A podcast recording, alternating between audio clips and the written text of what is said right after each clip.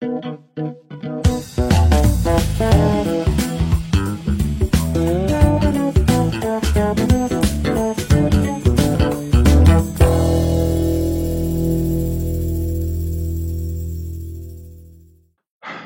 إيش خصم عامل إيه؟ كله تمام؟ يا مرحبا. ازيك يا مرحبا بك. أخبارك إيه؟ تمام؟ والله جميل كله كويس. أنا بس كنت دردشت معاك وأنت المقال اللي كنت نشره كان لطيف قوي هحط اللينك بتاعه كمان شوية على القناة. أنا تمام بس سؤالي إيه حكم إيه الفرق أصلا بين ال- بين نسب المغتصبة المتزوجة وغير المتزوجة؟ وإيه الحكم بشكل عام؟ اتفضل يا مولانا آه. بسم الله الرحمن الرحيم الحمد لله والصلاة والسلام على سيدنا رسول الله وعلى آله وصحبه ومن والاه وبعد. آه وطبعا ال- الاغتصاب إحنا من هنا بنتكلم عشان بس الناس تبقى واضحة الفكرة عشان في ناس طبعا بت- بتاخد من العناوين وتقصقص وتلزق وتحب تعمل آه، فرح العمدة ربنا يوفقهم يعني. إحنا بنتكلم هنا يا اخوانا مش عن آه، عقوبة الاغتصاب أو المغتصب. إحنا بنتكلم على النتيجة الثمرة اللي بتحصل من الاغتصاب في جنين. الجنين ده اتولد. ينسب لمين؟ ده عشان نكون واضحين من أول النقاش ده اللي إحنا بنتكلم فيه. إن إحنا بنتكلم على ال- الولد اللي هو أو الابن المغتصبة اللي هي الولد جاي من اغتصاب مش من آه، مش من حمل آه، طبيعي أو مش من آه، يعني زنا عن طريق زنا عن طريق ده اخر احكام لكن أنا هنا بتكلم بس على نقطة معينة على أساس إحنا ملتزمين بالعنوان وإلا المسألة فيها مجال كتير للحديث في كل القضايا دي كلها. طيب ال- الكلام اذا إحنا بنتكلم على ال- الحتة دي تحديدا.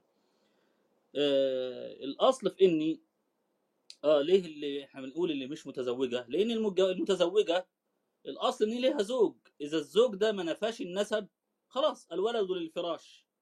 الأصل في الإسلام هو بيتشوف إلى الستر في الحاجات دي.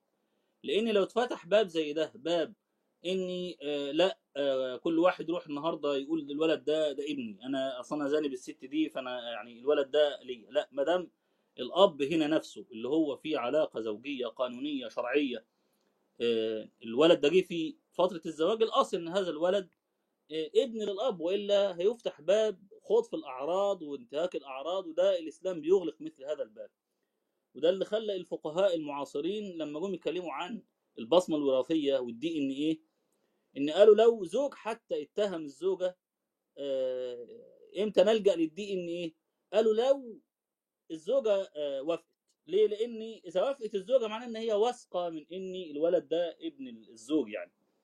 لأن آه، قصدوا بكده إيه؟ قصدوا بكده إن هو ما يتفتحش باب الخوض في الأنساب والأعراض لأن دي مسألة آه، في غاية الخطورة وفي غاية الإشكالية الكبيرة اللي هتفتح باب شر على المجتمعات.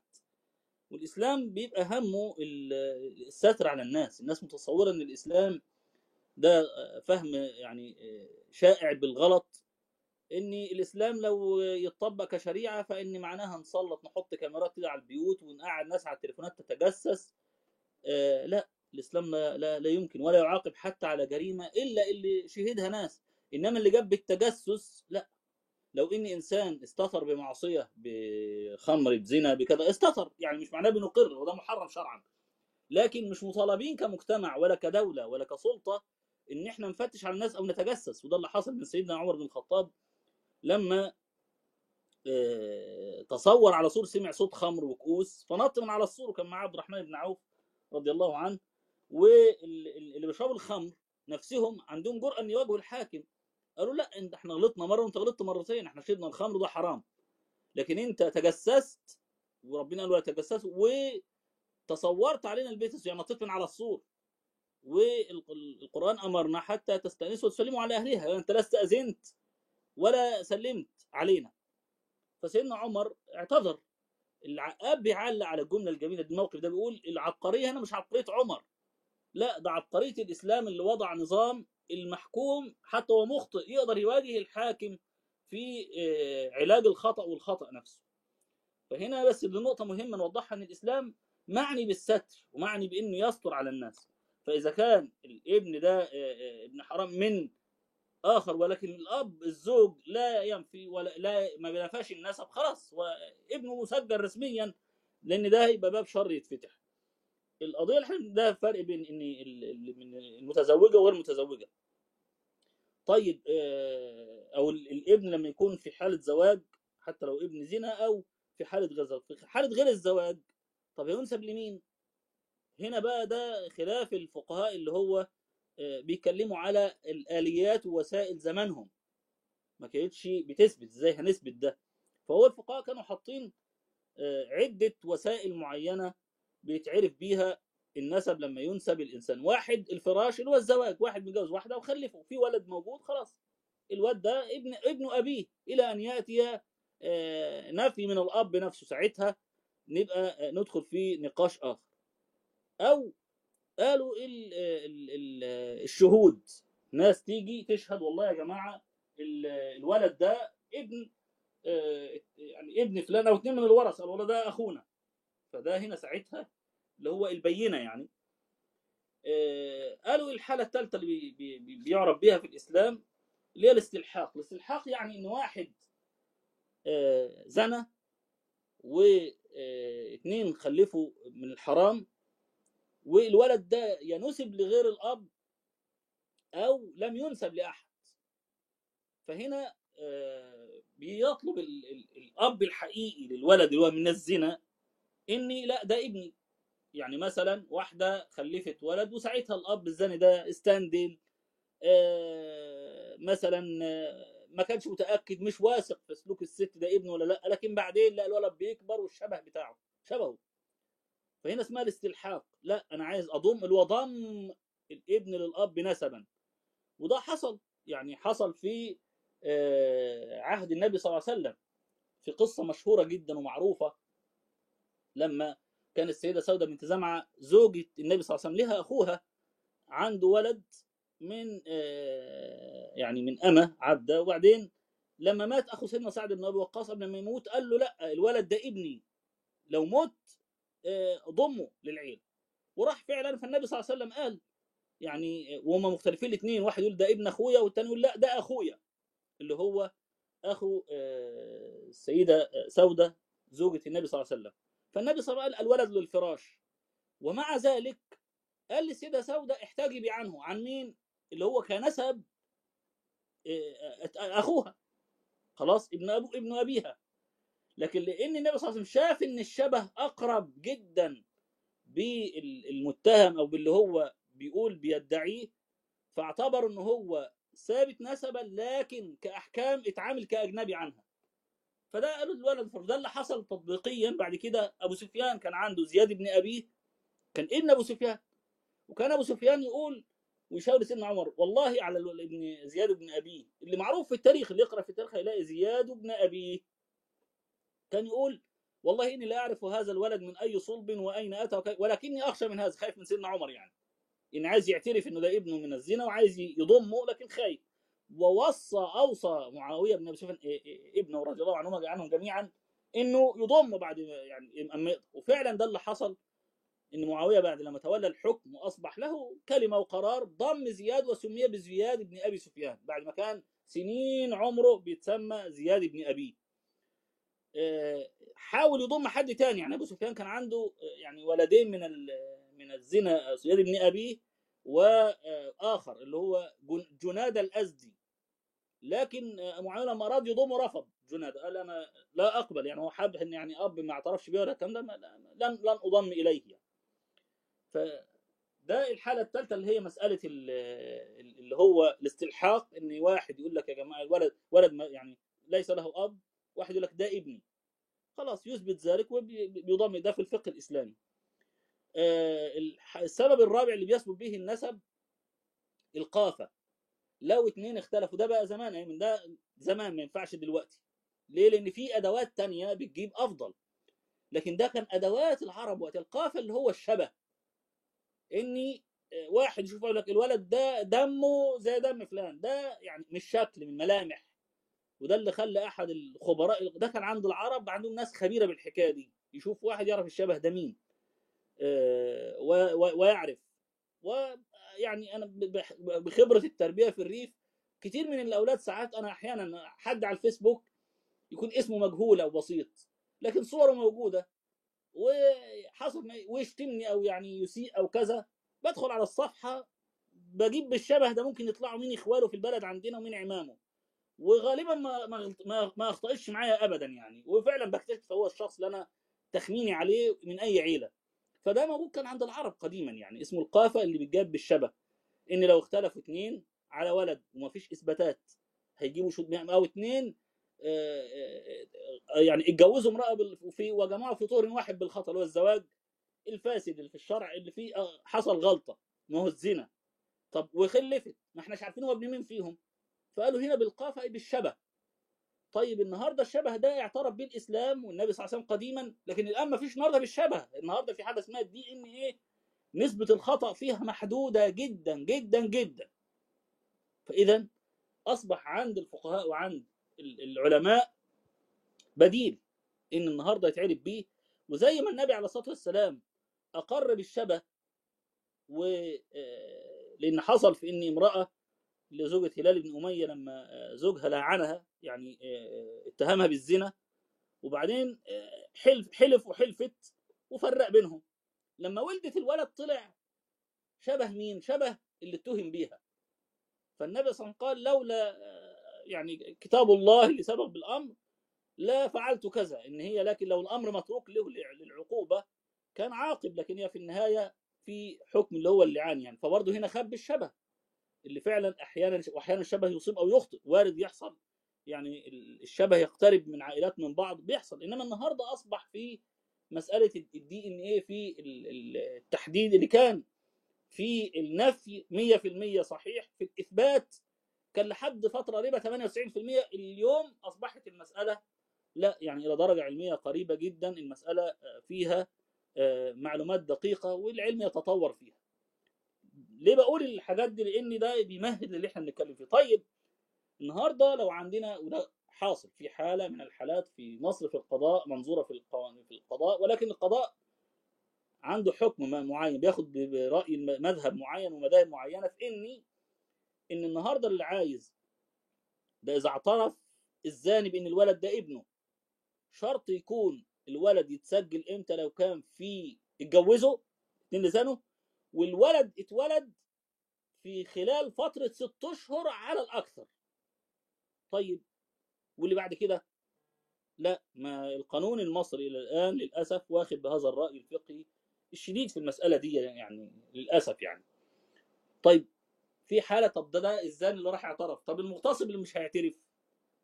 يعني والقانون بيديله حق إن هو لو رفض يعمل له يتعمل له تحليل دي إن هو حر. حتى بعض الحالات اللي حصلت لفنان معين وتزوج وقالوا وخل والقضاء حكم بالنسب لأن كان في ورق جواز عرفي. في ورق جواز والقضاء المصري والقانون بيسمع في حالات الطلاق والنسب للزواج العرفي. خلاص ما بيبنيش عليه حقوق تانية. لكن طب النهارده آه، لو حالة واحدة مغتصبة وفي حالة فعلا منظورة في القضاء مغتصبه ورافض المغتصب المتهم بالاغتصاب عشان ما نظلمش ما إحناش عارفين مين الصح ومين الخطأ. رافض وخلفت.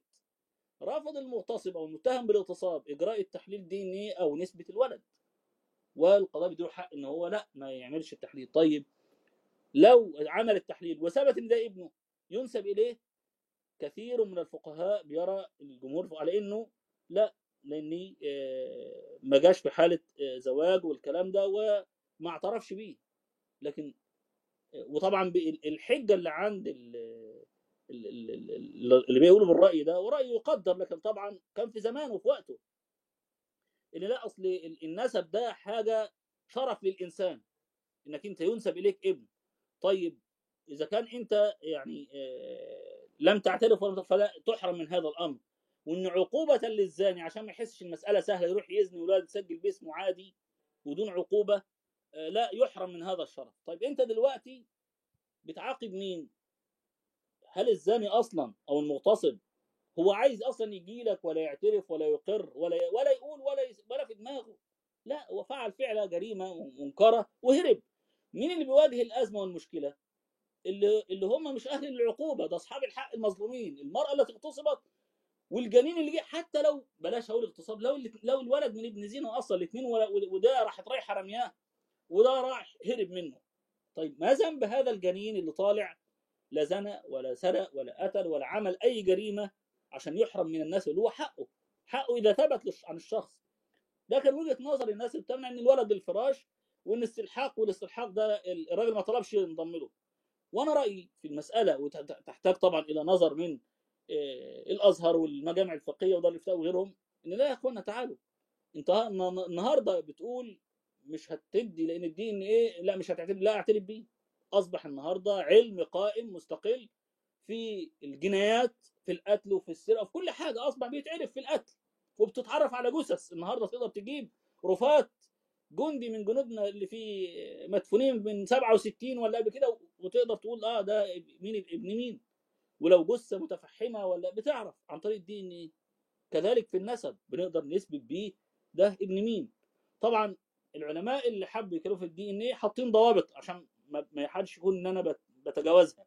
إن لابد يكون دي مراكز تابعة للدولة عشان ما يبقاش فيها التلاعب. لو مراكز خاصة هيتم فيها التلاعب. المهم يبقى المسألة مأمونة مضمونة بإجراء وقرارات وقوانين صارمة لإن مسألة التلاعب في النسب كارثة. فلازم المسألة لكن الكلام هنا عن الحكم الفقهي مش عن الإجراءات عشان ما حدش يخلط بالاثنين الحكم الفقهي الذي أقتنع به إن لا يجبر هذا المتصل على إجراء الدي ان إيه؟ وإذا ثبت ان ده ابنه ينسب إليه. لأن إيه ذنب هذا الولد يطلع؟ هننسبه لمين؟ يتقال لك ينسب لأمه. طب إيه ذنبه؟ ذنب الأم إن هي تبقى عايشة طول عمرها بهذه المشكلة نفسيا واجتماعيا و... وإحنا في مجتمع ما, ما إحناش في الغرب. الغرب ما عندوش الأزمة بتاعتنا دي. تروح تنسبه زي ما عايزة ولا فارقه معاه.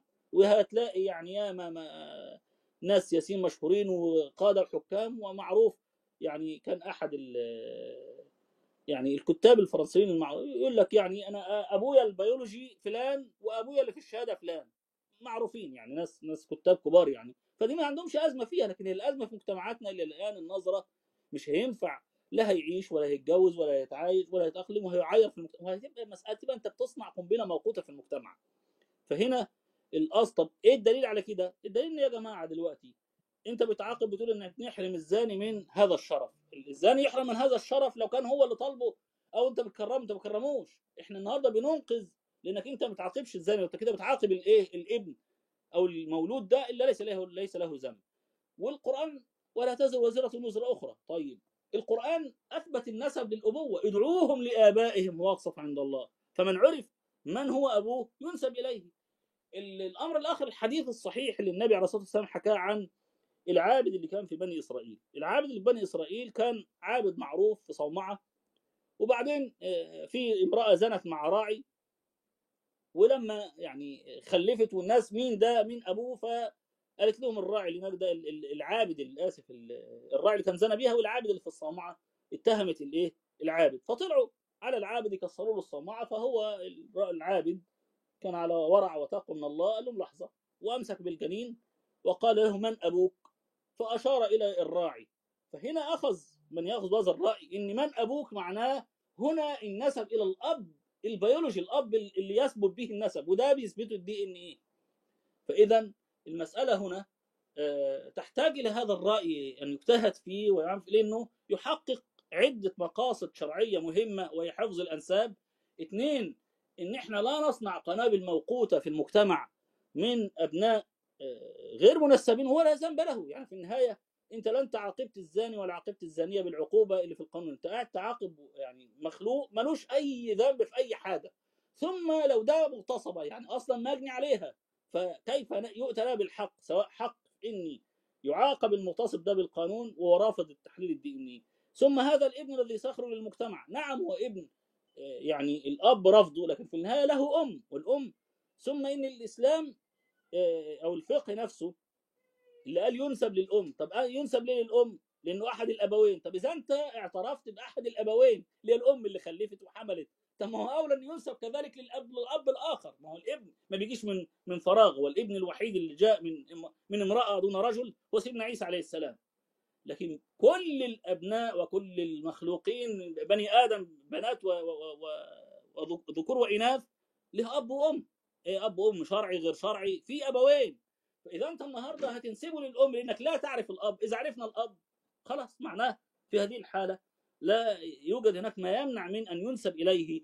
حتى لو مش هتبني عليه بيت الأحكام لا يرث ولا يورثوا بعض دي قصة تانية. دي أحكام أخرى لكن اللي يهم هنا مسألة النسب لأن آه، مجهول النسب في مجتمعاتنا.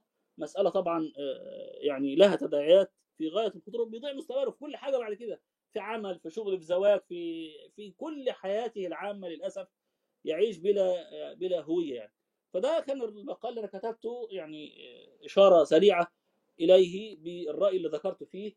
وطبعا في كتاب مهم للدكتوره زينب أبو الفضل المغتصبة وأحكام الستر عليها في الفقه الاسلامي كانت تعرضت لإحكام سريعة فيه منها من لكن ما تعرضش الحكم لل اللي أنا قلته ده مؤخرا بهذا التفصيل لكنها طبعا فصلت في أحكام أخرى في الاغتصاب والنسب ومالت أيضا لنسبة الابن من الاغتصاب إلى آه، إلى أبيه سواء آه، أقر أم لم يقر يعني. هذا يعني تلخيص سريع لهذا الرأي وإن كان هناك نقاش أو يعني حوار في هذا الأمر أهلا وسهلا بالجميع وأشكر لكم حسن الاستماع. شكرا مولانا. تسلم. طيب آه شيخ عبد الله ازي حضرتك أخبارك إيه؟ يا أهلا وسهلا حياك الله. يبارك فيك. حياك الله. إحنا كنا اتكلمنا قبل الروم وكنت بس محتاج أعرف حاجة ال- ال- رأيك. اتفضل. طيب بسم الله الرحمن الرحيم. الحمد لله والصلاة والسلام على رسول الله وعلى وصحبه أجمعين. طيب هلا آه كلام ال- الشيخ عصام يعني هو يعني يعلم بذلك أكثر مني. وهو محاولة آه، من طرفه لتصحيح وضع اجتماعي سيء. لكن أنا وهو نعلم أن هذا الكلام الذي طرحه الآن وخلاف ما اتفق عليه المسلمين. خلينا المسلمون يعني اتفقوا عليه يعني خلال ألف سنة أو 1400 سنة. لم يشذ عن هذا القول إلا القليل من الناس.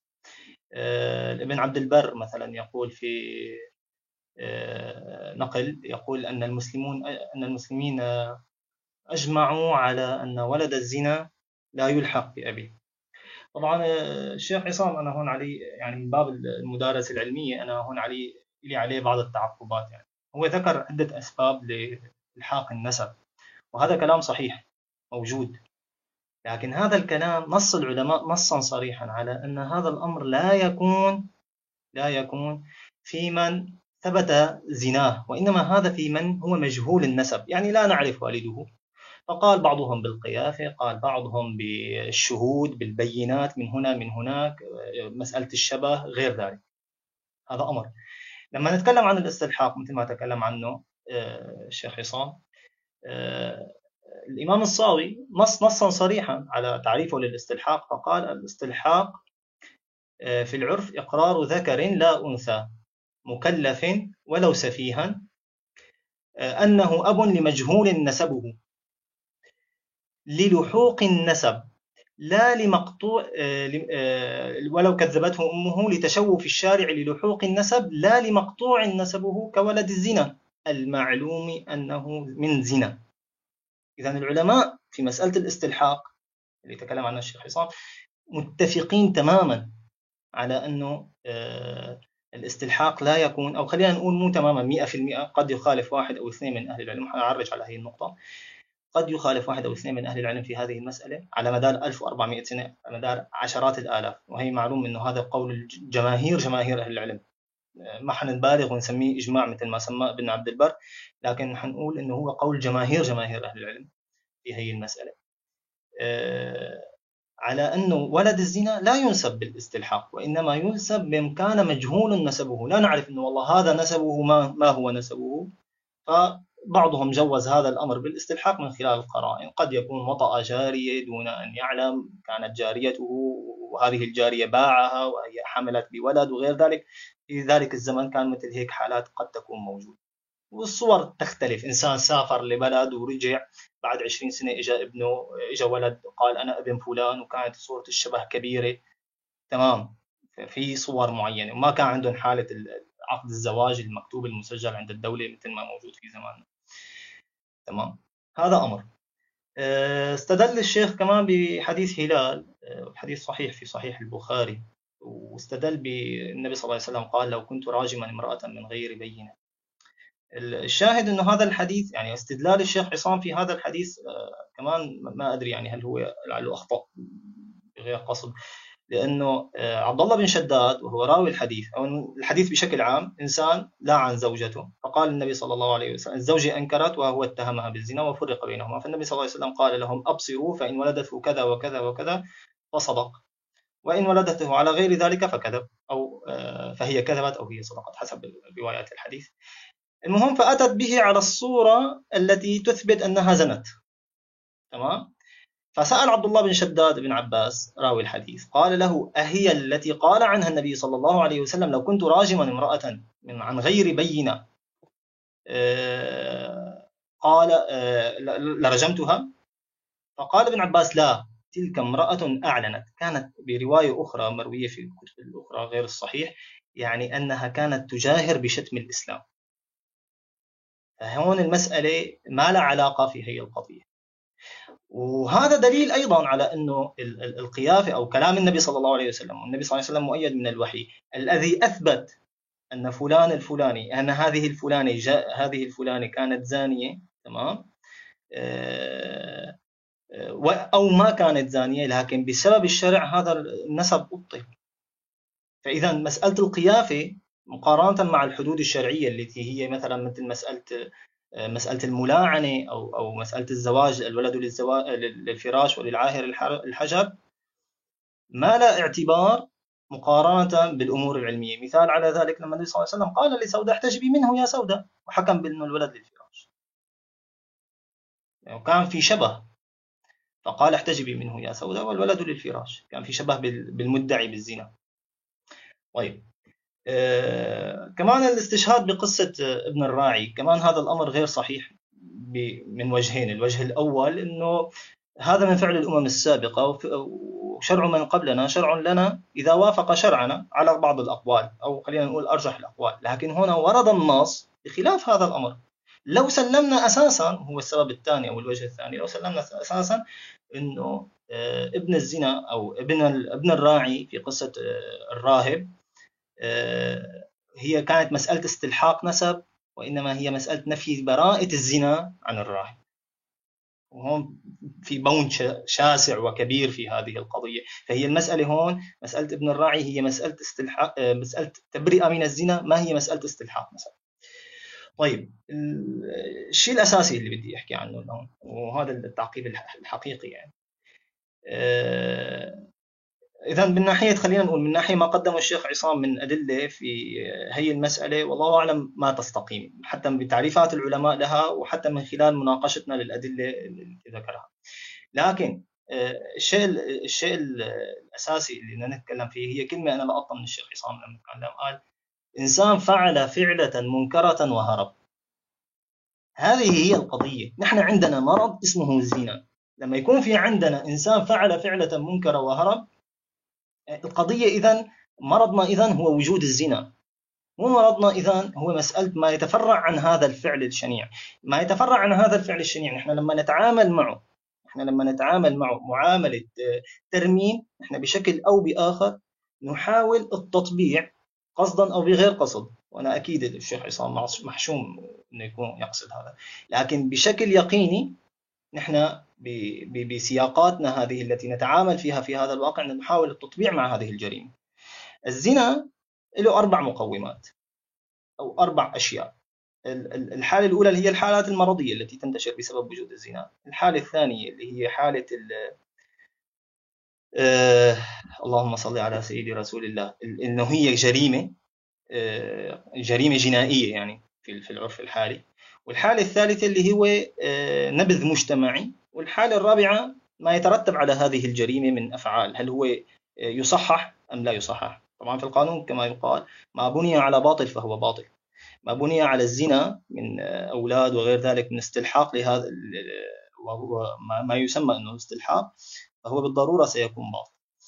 طيب على كل هذه الأربعة هي تجعل من الزنا أمر منكر أو أنه أمر مشين.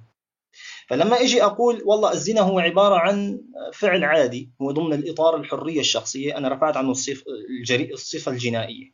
لما إجي أقول والله آه، تبعيات الحريه الحرية الشخصية إنه الإنسان حر ما لم يضره اي شيء ضمن التراضي. آه، ونحن هون عم نحكي عن الزنا ما عم نحكي عن اغتصاب بس هو الاغتصاب حالة أشنع يعني من الزنا. فنقول إنه هذا حالة تراضي ترى حالة رضائية فما فينا ننكر على أي اثنين بينات بعضهم متراضين يفعلوا اللي بدهم اياه فأنا هون نزعت النبذ المجتمعي. لما أتعامل مع سياق الأمراض إنه هذا الفعل المسبب للأمراض هذا الفعل المسبب للأمراض هذا الفعل المسبب للأوبئة آه، بسياق العلاجي ما أقول والله هذا فعل مسبب للأمراض فأمتنع عنه لا أتعامل معه بسياق علاجي. آه، اوجد الوسائل التي آه، تسمح باستمراره رغم وجود هذه الأمراض رفعت عنه السياق السياق المرضي أو وآخر نقطة لما أصحح ما يبنى عليه من خلال لحوق النسب فأنا هون إيش سويت؟ حولت الزنا من أمر مشين إلى أمر عادي داخل المجتمع مثل البيع والشراء مثل التجارة وغير ذلك. طيب الصورة النهائية نحن نقول الأشنع أن نقول والله فلان ابن عبد الله ابن عبد الرحمن إنسان آه، ينسب لعبد الله هكذا أو ينسب لأمه هكذا تمام؟ أو نقول أنت فلان ابن فلان التي زنى بها آه، أبوك آه، أو ابن فلان عفوا الزاني بأمك أو ابن فلان الزاني. أنه الصورة السلبية أكثر لا سيما لما نتكلم نحن لازم ناخذ بعين الاعتبار إنه نحن مجتمعاتنا أو المجتمعات بشكل عام في الوقت الحالي صارت مجتمعات ضيقة الأسرة مكونة فيها من الأب والأم والجد والجدة على أعلى تقدير وإنما الأصل هي مجتمعات آه، عشائرية قبائلية الناس تعرف بعضها لأجدادها يعني. فلما نجي نقول لفلان آه، يا فلان يا ابن فلان المشهور بأنه زاني والزنا معروف أنه يشهر به وغير ذلك. هذا الرجل سيحمل اسم أبيه إلى يوم إلى إلى أن يموت. نعم نحن كلفناه بأنه والله هذا إنسان كلفناه بتكليف اللي هو تكليف الإنفاق على هذه على هذا على هذه النعمة التي آه، لا يستحقها. ونسبنا له هذه النعمة لكن بنفس الوقت آه، صار هذا الرجل لو في يوم من الأيام غني هذا الطفل لو في يوم من الأيام غني ثم توفي هذا المجرم سيرث منه. فأنا هون آه، لا أعطي لهذا الأب مكافأة؟ آه، له ولاية على البنت لو كانت بنت وألحق نسبه بها ويستطيع أن يمنعها من أن تتزوج من تريد وأن تزوج وأن تسافر ولا تسافر وغير ذلك. أنا هنا أضفت له حقوق وامتيازات على شيء هو أساسا ما يستحقه في في سياق الشرع. فالمشكلة الأساسية المشكلة الأساسية أن عندنا زنا يجب معالجته. المشكلة الأساسية عندنا زنا يجب القضاء عليه. مو عندنا طفل ولد من زنا تعالوا نلاقي طريقة كيف نحاول آه هذا هذا الطفل كيف نحاول آه آه نصحح فعلة والده. الحلول المبنية على هذا الموضوع قد تتيسر بكثير من الصور المختلفة عن تحقيق النسب. إلزامه بالنفقة بدون النسب. مثلا لو فرضنا أنه هو يجب أن لا يقتل إذا كان محصنا أو آه، غير ذلك أو كان مغتصبا يقتل ضرورة. وهذا هون سؤال يطرح نفسه إنه هذا المغتصب الذي سيقتل ضرورة على أي أساس؟ أنا أنسب ابن ابني أنسب ابنه لإنسان مقتول بجريمة الزنا التي أتت به. يعني صورة عجيبة صحيح؟ صراحة أنا هذا أشوفه صورة عجيبة حقيقة. آه، الشيء الأخير اللي أنا بدي أحكي فيه الأصل معالجة هذه القضايا. وجود مثل هذه الأولاد مثل أولاد الأيتام يعاملوا معاملة أولاد الأيتام مثل ما الدولة ترعى أولاد الأيتام آه، ترعى هؤلاء الأولاد. والولد لا يعير بفعلة والديه لكن يعير إذا نسب لمن هو معير. يعير إذا نسب لمن هو معير لكن لا يعير بشيء هو ما فعله. لكن لما نقول أنت ابن فلان أنت ابن السارق أنت ابن القاتل أنت ابن المجرم هذا الحال يختلف. فأنا هون في الحقيقة أسيء للولد ما أسيء للأب. الأب قد يموت آه، الأب ينفق عشر سنين بعد عشر سنين أو 15 سنة الولد يشتد ساعده فسيصير ملزم أن ينفق على هذا الذي نسبناه له وقد أتى به من سفاح. هذه هي الصورة.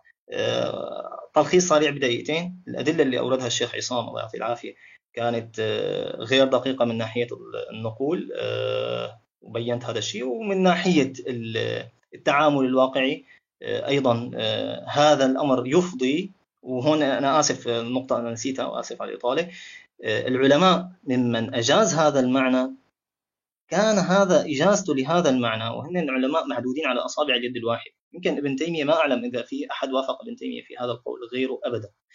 لكن على فرض أنه وجد غيره آه، وحتى ماني متأكد إذا ابن تيمية قال أساسا لكن على فرض وجود غيره آه، قالوا في إطار أن المجتمع من أوله إلى آخره يعتبر هذه ظاهرة مرضية يجب أن يحاربها.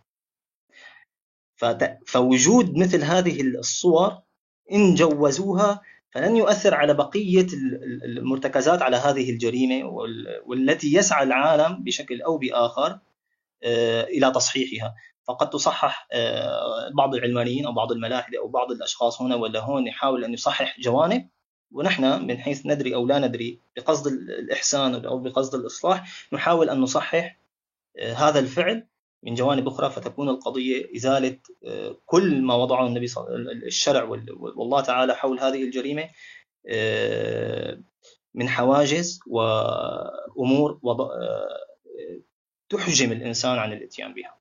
وآسف إني طولت عليكم شكرا لكم. لا خالص. طب شيخ اتفضل. مولانا أه هل في أي تعقيبات ثانية ولا بس كده تعقيبات ثانية والله هذا هذا اللي أنا استحضرته من كلامكم فالله يعطيك العافية. طيب. أه جزاك الله خيرا. هل لي التعقيب دلوقتي ولا لحد ثاني يا نور لا ليك يا مولانا طبعا اتفضل. أنا أنا مش هفتح ال hand raise طيب. غير لما تخلصوا أنتوا الاثنين بعد كده ممكن آخد من الناس يعني الناس ال hand raise لا لا مش مشكلة أنا ماشي. طيب بسم الله الرحمن الرحيم. أنا اولا أشكر الأخ عبد الله على هذه الملاحظات والنقاش. أنا طبعا آه، واضح في كلامي قلت إن جمهور العلماء ومعظم على إني رافضين هذا الكلام إلا القلة وأنا أشرت لذلك يعني آه، كأمانة علمية. لا لكن طبعا لا أعتقد إن فيها إجماع بهذا الشكل. يعني أقصى ما يمكن أن يقال فيه إجماع سكوتي يعني. والإجماع السكوتي معروف فيه موقف العلماء والأصوليين في حجة أم لا والراجح أنه ليس حجة.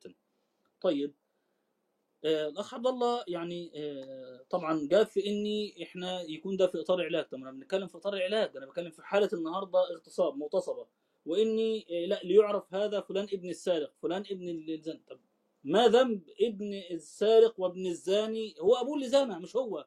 هو أنا إيه ذنبي أعيش أمشي كل اللي يشاور لي أنا ابن الزاني أنا ابن السارق؟ أنا لا أعلم في الإسلام إني مقصد من مقاصد التعامل مع الناس إن يعرف فلان ابوه إيه ابوه إيه. لا أعلم ذلك. يعني أنا يعني ده كلام طبعا لا أعرف من أين أتى به الأخ الكريم. إن يتعرف ابن السارق بابن السارق وابن الزاني بابن الزاني. لا أنا لا أعلم ذلك. حتى الزاني إذا يعني ما بيشهد العذاب ولا يشهد عذابه طائفة من باب الإعلان ليعلم الناس آه، العقوبة. ولكن مش باب ان كل ما في الرايح وفي الجاي هيذكر. يعني ماعز في ذكر حديثي والغامدية. لم تذكر بالزانية رايحة جاية ولا ماعز ولا أي صاحب جريمة حتى شارب الخمر حتى السارق. خلاص بيعرف باسم أبو محجن الثقف وكان مدمن خمر. لم ينادى بشارب الخمر ولا أبنائه بابن شارب الخمر. فأنا برضو دي نقطة هل هل يقصد قالها في سياق إني لا مقصود إن الشخص يعنف بجريمته ما عنديش مشكلة بس يعنف بجريمته هو. أنا النهارده بعاقب الطفل اللي ملوش ذنب بعاقب المغتصبة اللي ملهاش ذنب غير إنها آه، واحد مسكها كتفها وزنى بيها واغتصبها وما عرفتش تسقط هذا تجهض هذا الجنين وطلع جنين. أو ربما ذهبت لواحد شيخ قال لها لا لا يجوز الإجهاض وده رأي فقهي آخر. طيب ما أجهضتش؟ طب والولد ده هينسب لمين؟ إيه، أصل المجتمع لأن طبعا المجتمع النهارده آه صحيح طبعا لابد نعترف. الإسلام هي دي مش جريمة مرتبطة بالإسلام مرتبطة جريمة مرتبطة بالمجتمعات اللي بتنحرف عن الإسلام. بس في النهاية الإسلام بيبحث عن علاج لأي جرائم فتح حتى في المجتمع حتى لو مش هو سببها. المطلوب وإلا ليه الإسلام جه بين الزواج الشرعي لأن في زواج غير شرعي بين البيع لأن في ربا بين المحرم وقال البديل فيه الحلال. فكما في قوله تعالى يا أيها الذين آمنوا لا تقولوا راعنا وقولوا انظرنا. نهى وجاب البديل إيه؟ فلا يعني إحنا هنا مش شرط إن الإسلام بيدور على حل مشكلات هو سببها لا مش شرط ده أو المسلمين سببها لا. وارد أكون بحل مشكلة وفدت إلينا وبجيب حلولها من الشرع ما الناس هتاخد منين غير من الشرع. فدي نقطة آه، يعني مهمة جدا. آه، مسألة اني ذكر اسم الراعي ومن أبوك وإن ده جه في سياق لا جه في سياق طبعا بيسألوا عن أبوه. وإلا طب ما كان سالوا آه، أنا زنيت بأمك أم لا؟ لا هو سأله من أبوك. لأنه هو متهم بأنه هو الأب ولأنه أب من الزنا. فانا استدلالي بالنص مقصود به ومش أنا استدلت به ده استدل به ابن القيم واستدل ابن تيمية واستدل معظم من استدلوا في مسألة إثبات البنوة وإن كانت من الزنا. فمش عصام اللي أنا استدل به أنا هذا الاستدلال موجود في زاد المعاد لابن القيم في الطرق الحكمية لابن القيم في أكثر من كتاب في مسألة النقاش الفقهي. قضية إن شرع من قبلنا شرع لنا إلا ده, ده كلام تمام لكن الفقهاء نفسهم اللي استدلوا بهذا النص يعلمون هذه القاعدة. وإذا صحت عندهم أنه لا يعارضها ولا يوجد ما يعارضها. فالمعارضه موجودة. حديث السيدة يعني سودة اللي قال الولد للفراش طب هو قال بالشبه يعني وده لذلك الفقهاء قالوا في إشكال كبير. هو قال الولد للفراش طب لو الولد للفراش وأحكامه تتعلق بهذا الولد كان الأصل إن السيدة سودة ما تتحجبش قدام أخوها. يعني أخوها اللي بالنسب ده إزاي تتحجب قدامه؟ هل في حكم الشرع الاخت بتتحجب قدام اخوها؟ لا لأن ما في قناعة النبي صلى الله عليه وسلم وفي قرارة نفسه عنده شبهة لا مش أخوها. فإذا خد بالاصل ثبت الفراش ان مش هينفع كل واحد يخش على أسرة مستقرة والولد ده ابني. ده أنا ابني أصلا زنيت بالست لا ده باب إحنا قافلينه مقفول شرعا لأنه يهدم. إنما أنا بتكلم هنا النهارده الدلالة في النص ده إن النبي صلى الله عليه وسلم إدى حكمين وحكمين مش هقول في تعارض معاذ الله إنما لا هنا في حكم اللي هو النسب إثبات النسب وحكم الأحكام الشرعية اللي تتعلق وخالف فيها في نسب. الأخ عبد الله وكثير من الكلام اصل هنديه ويورث يعني اذا إحنا راعينا النهارده الحق المالي اللي هنكرم بيه هذا المغتصب عشان لما ابنه يكبر ويبقى معاه فلوس هيورثه هذا الزاني. طيب والابن اللي هيقعد يورث العار بإنه ليس له أب في المجتمع أيهما أولى بأن نراعيه؟ الجنيه والريال والدرهم والدولار اللي هيورثه من لا يستحق أو ما يأخذه من لا يستحق وهو في الأصل طب ثم لو إحنا النهارده لن نعترف بذلك طب اذا معناه تلقائيا بهذا الأمر إن ما طب لو كانت الابن اللي من المغتصب ده بنت ومش هنسيبه وجاء هذا المغتصب ليتزوج هذه البنت هنعمل إيه؟ هل يجوز إن يتزوجها؟ يتزوج بنته من مائه الماء الذي هو مهدر شرعا لكن بنته من صلبه هل هيحق؟ اللي ده رأي نسب لبعض الفقهاء هو طبعا لا يصح رأي ضعيف. لكن هو طبيعيا تلقائيا ما ده اللي يؤدي إلى ذلك. إذا إحنا النهارده طب هنقول لا نمنعه تمنعه منين؟ ما أنت مش معترف بأنه هو أب. فاذا يا النسب يثبت أو لا يثبت. فدي نقطة مهمة. وفي فرق بين إنه هرب ماشي. لكن أنا في النهاية ده مغتصب ولا يعترف. وعندي يعني إثباتات الآن علم أثبت بها يثبت. هل هذا يمنع منه الشرع؟ أنا لا أرى يمنع. في مقاصد الشريعة بوجه عام الكبرى وهي المقصود بها معاقبة المجرم وإبراز الشخص. والله لو عندك مجتمع بيقبل إن الشخص يعيش وينسب لأمه أهلا وسهلا ما عنديش مشكلة. لكن أنا في النهاية النهارده أصبح ما يحكم بالناس لا مسألة مراعاة. وتراعى إذا لم تعارض نصا ثابتا أو رايا يعني لا خلاف فيه. فدي مسألة طبعا لا يعني في هناك وجهات مهمة جدا. ربما طبعا لم يقصد الخضران من الغفله لكن لا محتاجه إن هي تنظر وتراعى. هنراعي بس الحق المالي في إنه أصل هيبقى مطالب بالنفقة عليه ومطالب بكذا والميراث. لا إحنا المسألة كلها الشق المعنوي والاجتماعي اللي في مجتمع ثم الحق الذي يرد لهذه المرأة المغتصبة. طب أنا أرد لها حقها بإيه؟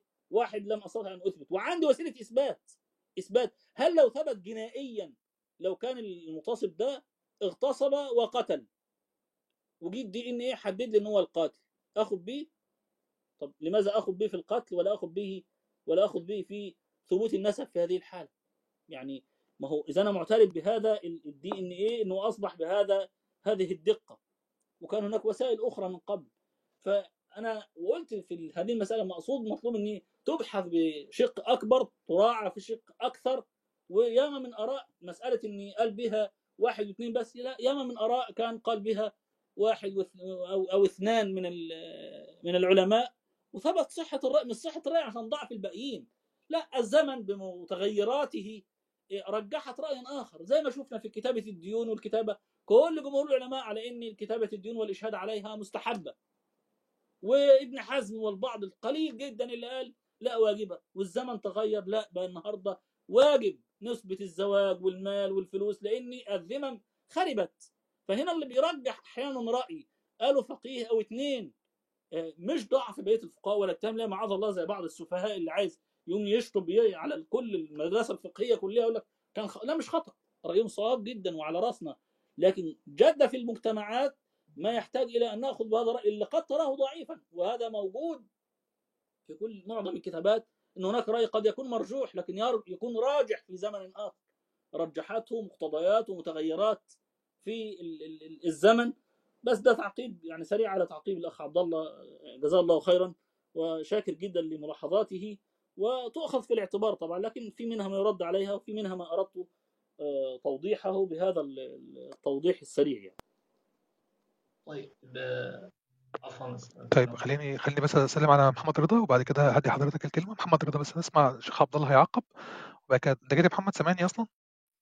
أنا سامعك أه بس اديني شوية لأن لسه جاي شوية. أنت أصلا قفلت الاكونت وكنا ارتحنا منك. ما أعرفش أنت رجعت إزاي. ما أعرفش أنا بعت لك وما عرفتش حبيبي حبيبي الحمد لله على السلامة. طيب ازيك يا اتفضل يا شيخ عبد الله. ازيك يا شيخ عبد طيب الله؟ نور يا شيخ عبد الله. طيب اتفضل يا الله آه، هلا ال- اللهم صل على سيدي رسول الله.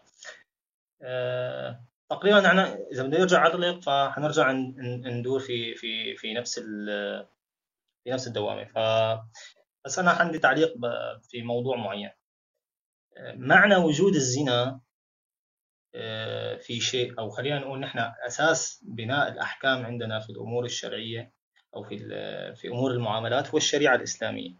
فلما مثلا نطرح السؤال طيب إحنا في عندنا في الأدلة الجنائية لما نجد قاتل ونجد مثلا شعر القاتل ونجد آه، آثار دي إن اي وغيره.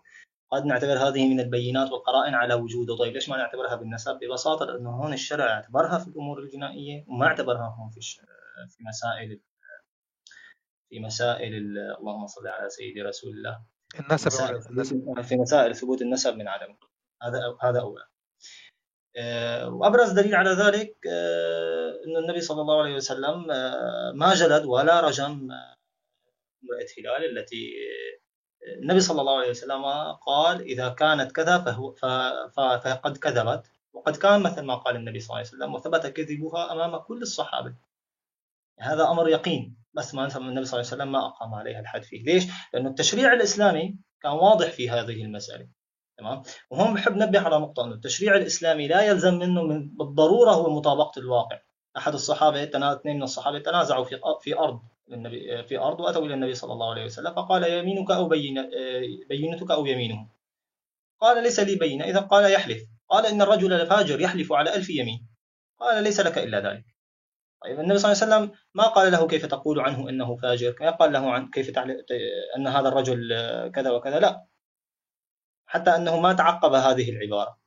فدلالة على انه الموضوع التي القوانين التي تضعها الشريعة الإسلامية هي قوانين خلينا نقول آه، صلبة إن صحت الكلمة. ما حنقول صلبة. آه، قوانين واضحة محدداتها واضحة. آه، هذه المحددات بالضرورة أو قد أو لا توافق الواقع من حيث إنه هو واقع ممكن. تمام؟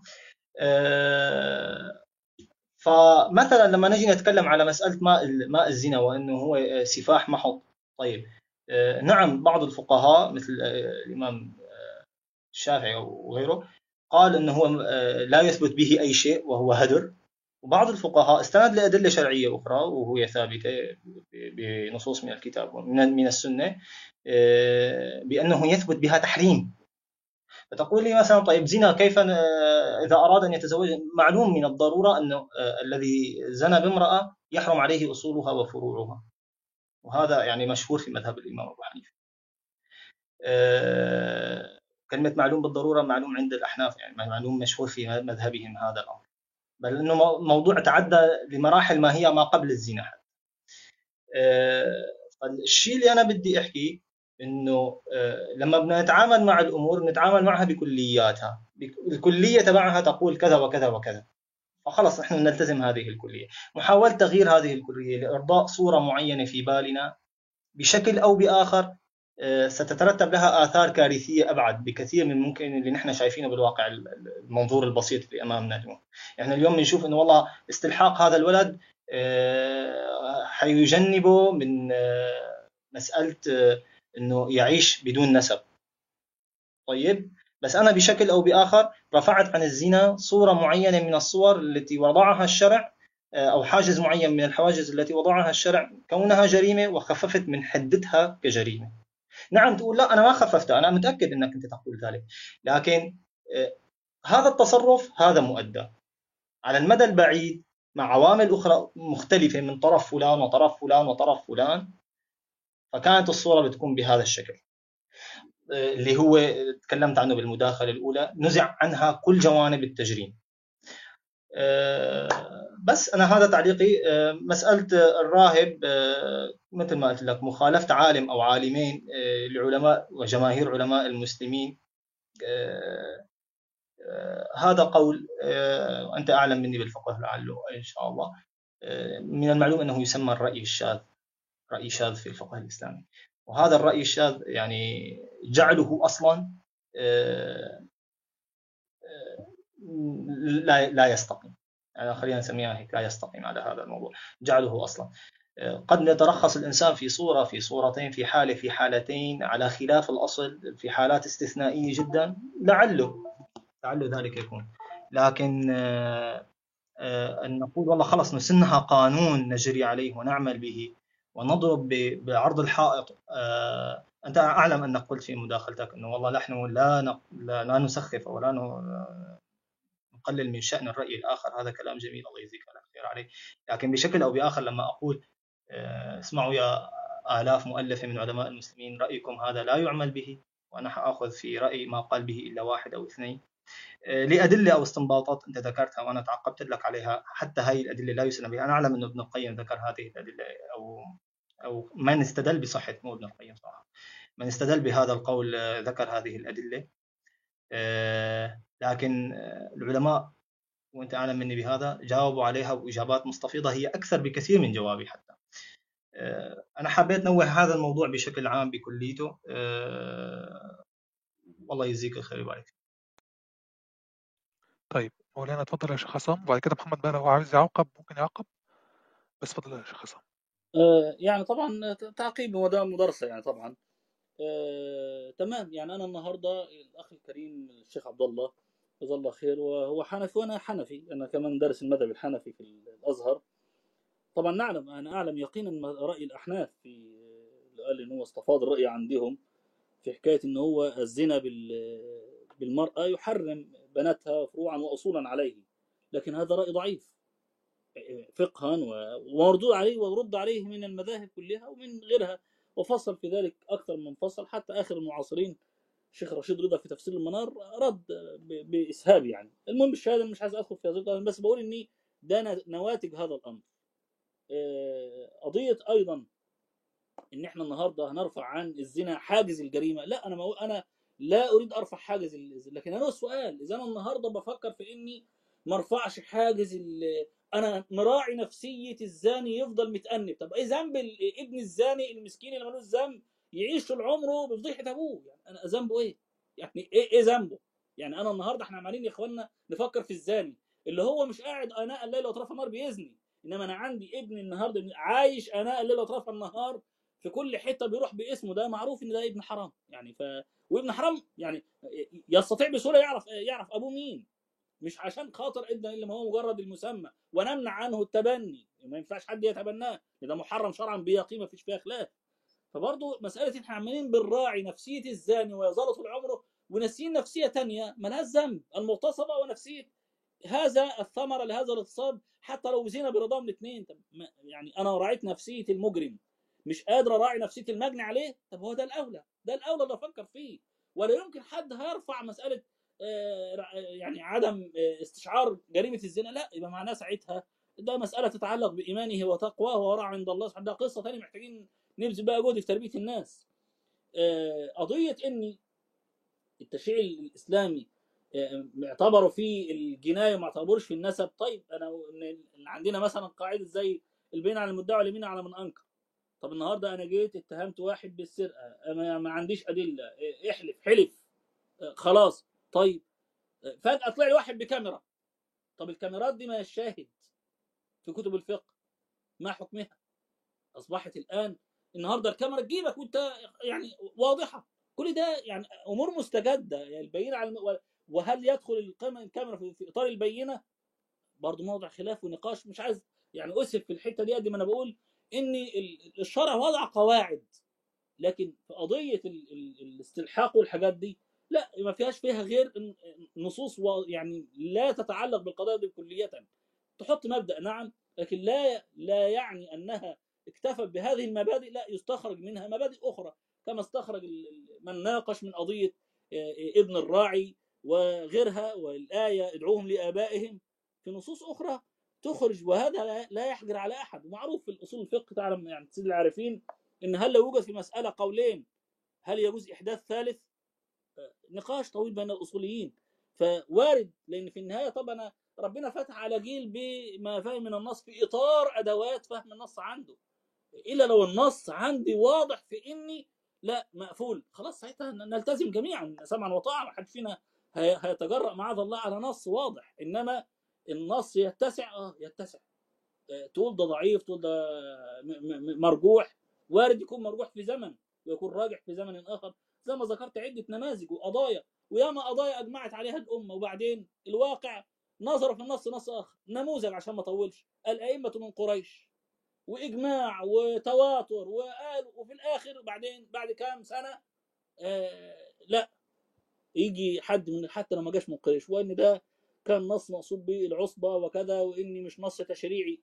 وسيدنا عمر بن الخطاب نفسه اللي قال النص في حادثة السقيفة ومع سيدنا أبو بكر الصديق هو نفس سيدنا أبو بكر آه، عمر نفسه على فراش حين حضرته الوفاة قال لو كان سالم مولى حذيفة بينكم لوليته عليكم. وسالم ده ما كانش من قريش ده مولى. معناها إيه؟ معناها إني لا هناك مساحة في النص ما بدعوش للناس تتجرع على النص لا هذا لأهله. من يمتلك أدوات الاجتهاد وفي محله ما يقبل الاجتهاد. فلا المسألة فيها هذا. وذلك ده أنا قلت إن الأمر محتاج إلى اجتهادات تنصف المظلوم وتدين الظالم. أنا مع إدانة الظالم ومع تبرئة المظلوم ما دام هناك في متسع في الاجتهاد الفقهي لهذا الأمر حتى لو كان الرأي في نظر من ينظر في البحث العلمي إن رأي آه، لم يرجح في زمان معين وكان على مدار الزمان رأي آه، مهجور ما نقدرش أقول عليه شاذ برضه تعريف إن ده رأي شاذ يعني لا أتفق مع الأخ الكريم الخ الله ما تنطبقش عليه بهذا الشكل وإذا كان بالنسبة له يراه شاذ جزاه الله خيرا ده تصوره لكن عند غيره لا ليس شاذا إنما هو رأي يعني موضع نظر وموضع لأنه آه، مستند لأدلة حتى لو لم تسلم من النقاش لكنها في النهاية هي أدلة. ويعني آه، أعلم النقاش الطويل اللي دار فيها لكن النقاش الطويل لنصوص لا يعني إلغاء. وإلا نظل رأي الأحناف إن هو اللي يزني بامرأة يحرم عليه الأصول والفروع وليس في نص. منين؟ وتطابق عليه المذهب الحنفي. فيعني نفس الحالة. اذا ده مش معناه بنقول إن ال- ال- المدارسات الفقهية طبعا وارد رأي يؤخذ وينظر إليه بوسائل أخرى من التنظير الفقهي على الرأس والعين والرأس ويظل تقدير الناس في اجتهادها. اجتهدوا ويعني ربنا سبحانه وتعالى يجزيهم أجرين إن أصابوا وأجرا إن أخطأوا. ولكن في النهاية يظل الأمر في اتساع من النقاش في اتساع من الاجتهاد وليس مقصود الاجتهاد أو مقصود التفكير في هذا الأمر هو إن إحنا نرفع عن الناس آه، الزنا وإن لا في النهاية الزاني إذا لم يستشعر بنفسه المجتمع ما فيش مجتمع بيقبل بالزنا. آه، مجتمع مسلم يعني يعرف حق ربه عليه وحتى لو زنى بيستتر. إنما إذا وصل بالمجاهرة أو وصل بال- بالمباهاة خلاص لم يعد لم يعد ابدا آه، يعني في هذه الأوصاف اللي إحنا معناها إن إحنا محتاجين نعيد للناس بقى ورعها وتقواها وخوفها من ربنا والنظره للجريمه على إنها جريمة. كيفية التعامل مع الجريمة دي قصة تانية. ولذلك أنا بقول أنا أتعامل النهارده مع آثار الجريمة التي لا ذنب لها. اللي هو هذا المولود لا زنى ولا ولا له ذنب. وبعدين أنا النهارده أنا ذنب إيه؟ أنا النهارده ولدت الأبوين وشريف ابن شريف ابن حر ابن أحرار ابن ناس محترمين. طب ذنب إيه التاني اللي جنبي في المدرسة أو في غيري واللي هو لا زنى ولا عمل؟ هو فقط ثمرة لمعصية أبوين أو معصية أب. طب ما ذنبه؟ ولا تزر وزره وزر أخرى. وإحنا بنقعد نلوم على أديان إن عندهم آه أصل في سيدنا عيسى ولأنه العلة يكفر عن ال- ال- الام طبعا إذا إحنا بنستنكره هنقعد نعاقب الناس بأخطاء آبائها أنا لا أعتقد إن هذا من المستهدف طبعا. آه، ده بس بعض توضيحات أنا آسف. يعني مش حابب اسهب أكتر من كده إن أصبحنا نكرر بعض الكلام. إننا بنأكد على بعض الأشياء فقط حتى لا يفهم بعض الكلام خطأ. ويعني آسف على الإطالة وال- والإسهاب يعني. ابدا ابدا.